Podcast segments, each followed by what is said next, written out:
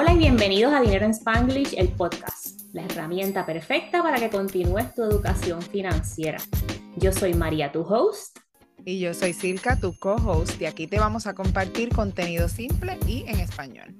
Hoy vamos a hablar de cómo no pagar intereses en las tarjetas de crédito, porque la realidad es que nos metemos en esos brollos económicos y después estamos buscando de la quinta pata al gato a ver cómo salimos de ellos. Las tarjetas de crédito pueden ser una excelente herramienta, pero solo si las utilizamos propiamente y con cautela. Ahora, hay varias cosas que tú tienes que conocer de tu tarjeta de crédito, más allá de aplicar, más allá de comparar cuando nos llega la tarjeta. Eh, hay días que son o fechas bien importantes en tu tarjeta de crédito está en la fecha del cierre de facturación, el closing date, y yo cuando estaba escribiendo estas notas me fui a mi tarjeta de Chase y esos días están ahí, te dice hasta cuándo se cierra el próximo ciclo, la fecha de pago, el due date es extremadamente importante y la fecha en la que tienes que pagar cargos anuales. Y esto específicamente para los que estamos haciendo un poquito de travel hacking, si tú quieres las estrategias de transferir el balance de tus puntos a otra tarjeta para cancelar la otra, pues esto es importante. Pero si estás comenzando, lo mejor es buscar tarjetas de crédito que no cobren nada y te puedo dejar en las notas del show las recomendaciones de las tarjetas de Chase con cero de cargo anuales. Pero entiende, entra a tu aplicación del banco, de la institución o mire el estado de cuenta. El ciclo de facturación es súper importante la fecha de pago es súper importante. ¿Por qué es importante el, ciclo de facturación? Porque si tú estás planificando hacer una compra grande y vamos a decir que tu tarjeta corta el 25 y puedes esperar hasta el 26 para hacerla, ahí tienes más días para casi dos meses para saldar ese balance, porque tienes el ciclo completo de la tarjeta más los días que te dan para pagar, o sea, antes de la fecha del due o sea, tienes un montón, pero si la compras el 25 y eso va a estar en el statement de ese día, ya que corta esa fecha y entonces tienes que pagarla en el due date que viene en yo no sé cuántos días, cuántas semanas. Es importante esa fecha. Aparte de que también cuando estamos pensando en escoger una tarjeta de crédito, hay tarjetas de crédito para diferentes cosas. O si nosotros valorizamos más el cashback o valorizamos más los puntos de, de alguna aerolínea o algunos perks de alguna aerolínea, o si queremos, este, qué sé yo, hoteles o lo que sea, ahí pues hay diferentes cosas que tenemos que mirar antes de escoger una tarjeta, qué beneficios te da cada una y todas esas cosas. Aunque recordemos que si no pagamos la tarjeta en full every month o si gastamos más de lo que de lo que nos da la tarjeta, de lo que gastamos normalmente por ver lo que nos da la tarjeta, ese no es el propósito y eso no va con lo que con lo que debemos hacer ni cómo estamos utilizando la tarjeta. La tarjeta se usa únicamente con lo que tú puedes pagar ese mes de lo que está de acuerdo a tu budget. No por estar queriendo coger advantage de los puntos o de las millas o de whatever, vamos a overspend, porque entonces makes no sense. Para eso te lo compras en cash y se acabó. Tú sabes, si vamos a estar overspending y, y no lo podemos pagar al final, porque vamos a tener que pagar intereses. Sí, aquí la clave de María, yo no le quiero pagar ah, intereses a la tarjeta de crédito, sáldala todos los meses, sáldala todos los domingos, todas las semanas. Esa es la única manera normal de no pagar intereses. Cuando te llega el statement, usted paga el balance del statement y se acabó. Exacto. Si tienes más control, como yo, o sea, yo sé más o menos lo que puedo poner en la tarjeta de crédito en el mes. Yo no llevo un budget like anotando every single expense. Ya yo sé más o menos, este mes yo tengo 300 dólares para gastar en lo que yo quiera. Tú sabes, ya yo sé que si voy por 250, no puedo meterle 300 dólares más a la tarjeta porque eso no está en mi budget. So ya cuando yo voy acercando a, esa, a ese número, ya yo dejo de utilizar la tarjeta.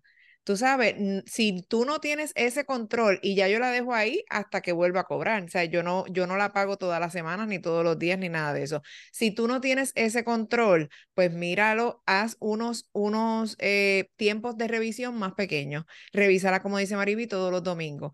Y cuando veas ese balance ahí, pan, lo salda. Entonces, si tienes más fondos en tu budget y vas a seguirlo utilizando, lo haces así cada dos o tres días o cada semana o lo que sea, la salda, para que no se te salga de control.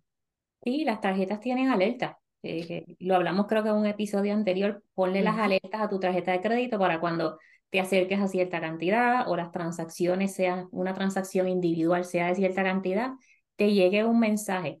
El sistema financiero nunca va a perder. Y once upon a time había gente que decía, tú llamas a la tarjeta y trata de negociar un interés mejor.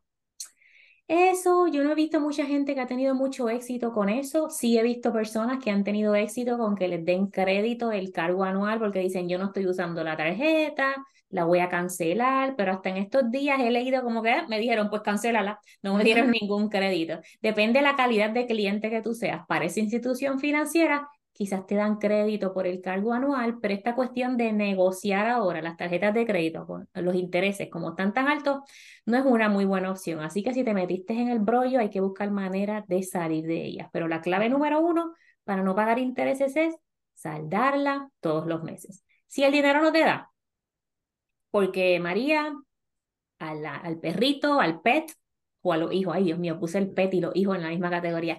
Tuvimos una emergencia en la casa y tuve que meterle 5 mil pesos a la tarjeta de crédito. Y yo apenas hago eso al, al mes porque no voy a poder saldarla. Pues mira, mínimo, dale el pago mínimo a la tarjeta. Y esto no es para que no le pagues cargues intereses, esto es para que protejas tu crédito. Mientras tú mantengas un buen crédito, se te abren uh, puertas, herramientas financieras mejores que pueden ser transferencia de balance, que de eso voy a hablar ahorita. Pero si te rehusas porque alguien te dijo en Facebook, ayer vi un video en TikTok, creo que fue, dejen de pagar las tarjetas de crédito. nosotros no tenemos dinero. Si nosotros dejamos de pagar las tarjetas de crédito, el sistema financiero sabe lo que está pasando. Mere, señora, block, block, block. si tú no le haces el pago a tu tarjeta de crédito, te van a cargar probablemente penalidad. Que te va a afectar el crédito. Cuando estuve hablando con Megan Felix en un episodio anterior, nos dijeron que si tú pagas la tarjeta de crédito tarde, tu crédito puede bajar hasta 100 puntos de un cantazo. sí, porque el payment history makes up 35% de tu puntaje de crédito, así que eso es súper importante pagar a tiempo. Y si mantén los pagos a tiempo, o sea, si no tiene dinero, al menos pague los 50 pesitos, usted saque el dinero, venda algo que tiene en el closet y pague. Obviamente vas a acumular intereses porque no saldaste el balance, eso no hay quien te lo quite, pero al menos protege tu crédito. Y para mejorar tu crédito, vamos a un nivel adicional, mantén la utilización de esa tarjeta de crédito bajita, 20% o menos. Las reglas generales 30%, yo le digo a la gente de 0 a 20. Por ese margen de error que le cargaste algo, cerró el ciclo y y se reportó un crédito más. Esto no tiene nada que ver con no pagar intereses, pero sí tiene que ver con proteger tu crédito, que para mí es mucho más importante, porque si estamos con la soga al cuello, al menos pagar a tiempo, enfocarnos en la utilización, nos va a ayudar un poquito más que no hacer nada. Sí, eh, antes que se me olvide también, eh, hemos escuchado mucho en las redes sociales y por ahí la gente lo de dejar balances pequeños revolving en la tarjeta para mejorar el crédito, como que para la tarjeta vea que tú la estás, cuando se le dice a la gente que tiene que pagarla en full every month, ah, no, yo dejo un poquito ahí para que vean que la estoy utilizando cuando cierre el ciclo, bla, bla, bla, bla, bla, bla, bla. That is BS, ¿ok? Eso es un mito y te está costando dinero, aunque sean cinco chavos que te cobren porque tú dejaste cinco dólares para que supuestamente sepan que tú estás usando la tarjeta, whatever, do not, ¿ok? Yo no voy a dejar cuando, cuando, a la, cuando en Walmart a mí me falta un centavo para pagar algo que vale cinco pesos, yo no puedo pagar 4.99, ¿ok? Así que yo tengo que pagar mis cinco pesos. A mí para todo es importante, hasta ese centavo que tenga yo que pagar de intereses. ¿Por qué? Si eso son mentiras, no te mejora el crédito, no, nada. Pague su tarjeta en full, 100% on time, every month. No deje nada revolviendo ahí, ni nada porque su tío se lo dijo, o su primo, o el vecino, no. No.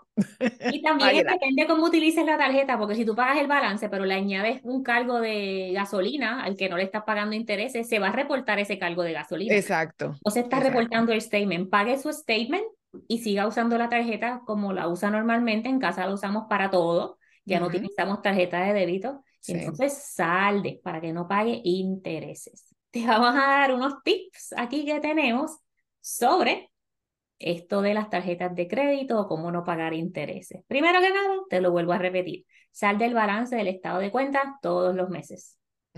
sí, porque esto ya Maribillo sabemos que la clave para esta, para esta educación es la repetición. Así que, again, solamente pon en la tarjeta de crédito lo que sabes que vas a poder pagar el mes. ¿Cómo sabes esto? Con nuestro favorito, el budget. Si no tienes un presupuesto y no sabes cuánto dinero está entrando, cuánto está saliendo, qué estás haciendo con tu dinero, no vas a poder controlar tu uso de tarjetas de crédito.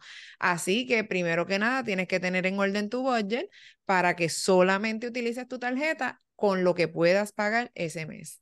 Y hay gente aquí que es un poquito más extreme y te dicen, pon el statement balance en autopago. Olvídate.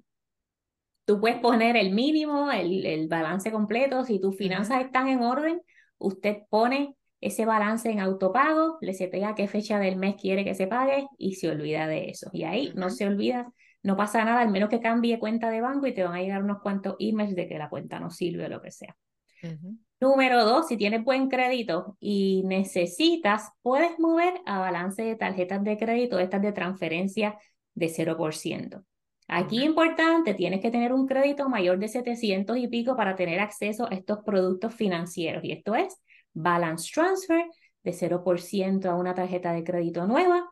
Y estas vas a buscar ofertas que usualmente te dan 12 a 18 meses. Vi unas el otro día de 24 meses para que saldes esos balances. Esto te funciona, again, no vas a pagar intereses, pero estas transferencias tienen un carguito de 3%, 4%, 5% y tienes que comprometerte contigo mismo, contigo misma en saldar esos balances cuando se cumplan los 18 o 24 meses o lo que sea que tengas. Exacto, eso es importante y leer las letras pequeñas, porque si te dicen que tienes que saldarla en un año y llega el año y no la salda, tienes que averiguar que no te vayan a cobrar los intereses de todos esos meses que no los has pagado, tú sabes, porque pueden tener, como dijo Maribí anteriormente, ellos no van a perder. La banca es, tú sabes, eso es un negocio y ese es el negocio de ellos ganar dinero por ofrecerte todos estos servicios de, de, prestar, de prestarte dinero, porque literalmente eso es lo que están haciendo las tarjetas de crédito. Así que cuando vayas a hacer este tipo de trade-off con tus tarjetas de crédito para una de 0%, make sure que leas todas las reglas y que te atengas a esas, a esas reglas y todo para que puedas, eh, para que sea una transferencia de, de, de balance que no te vaya a salir costando más al final del día. Otra más mira las fechas y mira tus ingresos, tus gastos, tu budget antes de cargarle algo a la tarjeta. Y si sabes que no lo vas a poder saldar y vas a terminar pagando intereses, piénsalo unas cuantas veces más.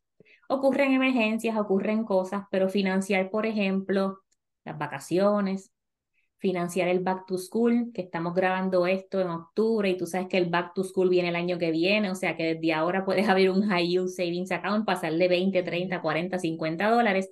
Es un poquito de impacto negativo para tus finanzas personales, un poquito o más de un poquito.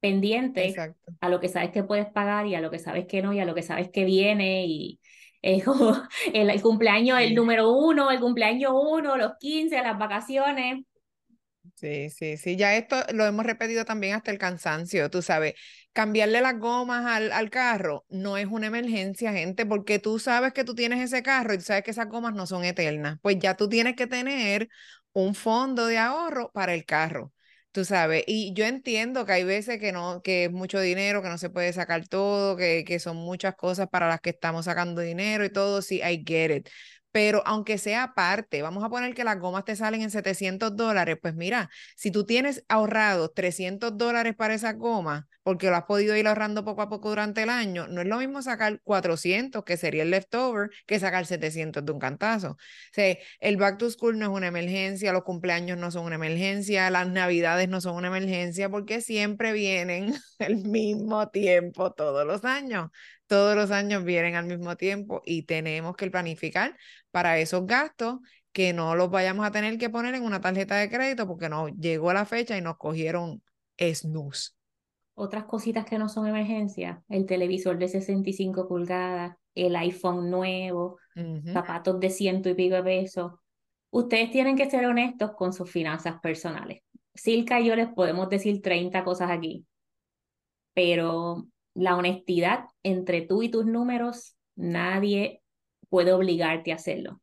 Define qué son emergencias y qué no son emergencias. Entonces, si tienes deudas, vas a utilizar métodos de aceleración de pago.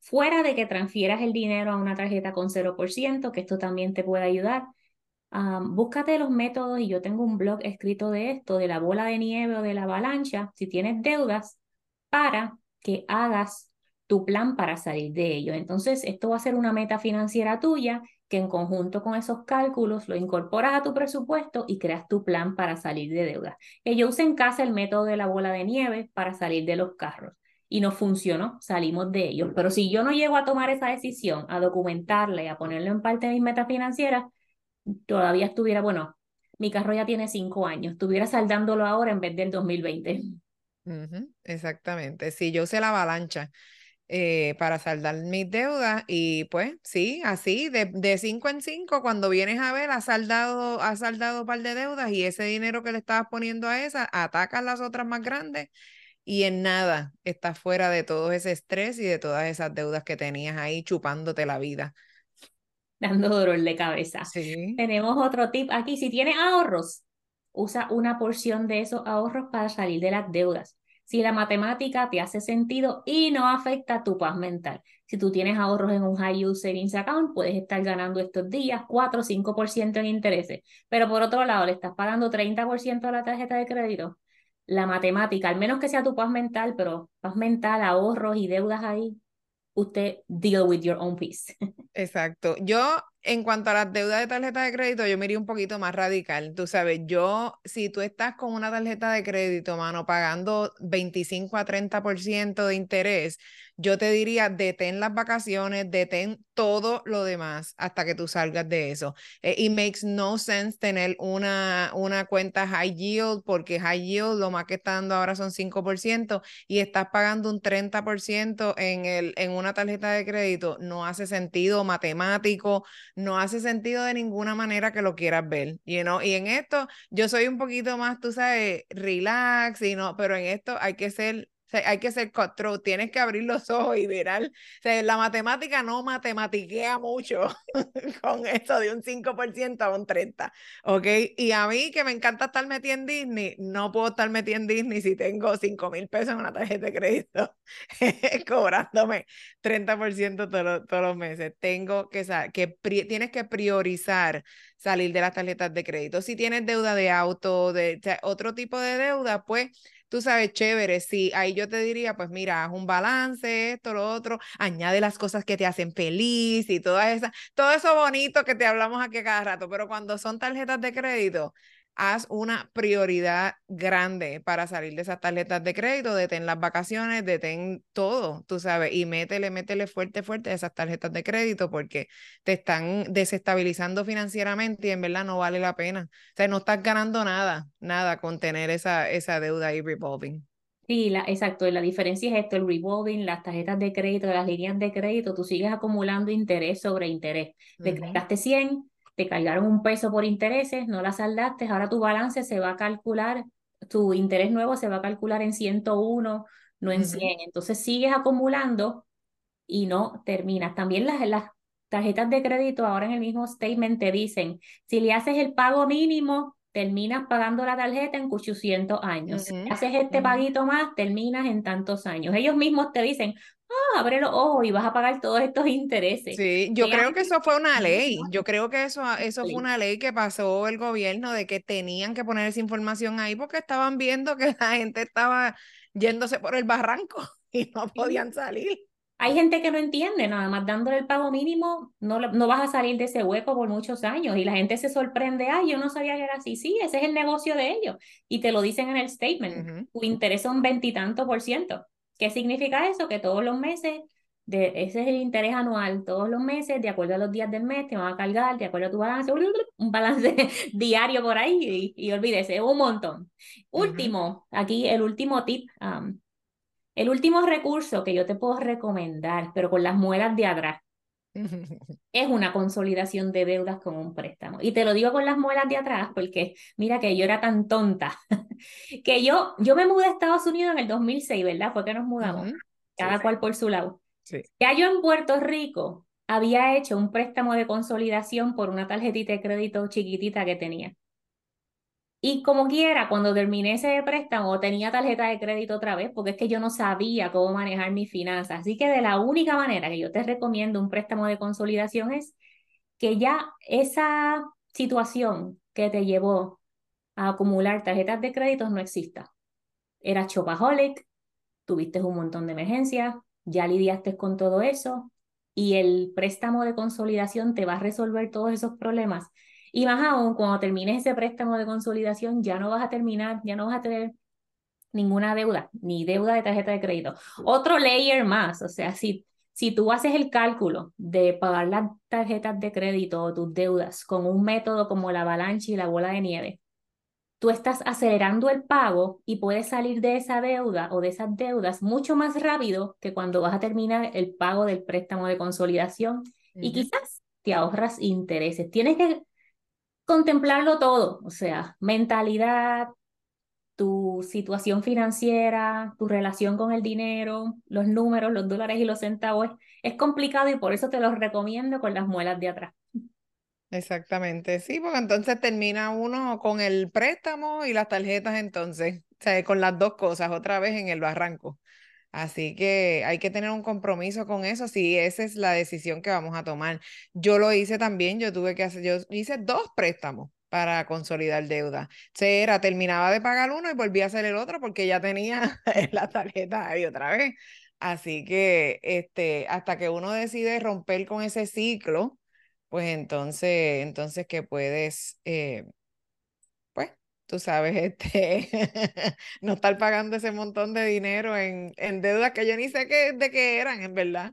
Eh, qué sé yo, vacaciones o whatever, yendo a ver a Mickey, I don't know. Es gastar más de lo que uno genera, o sea, gastar más de lo que generas, necesitas deudas para...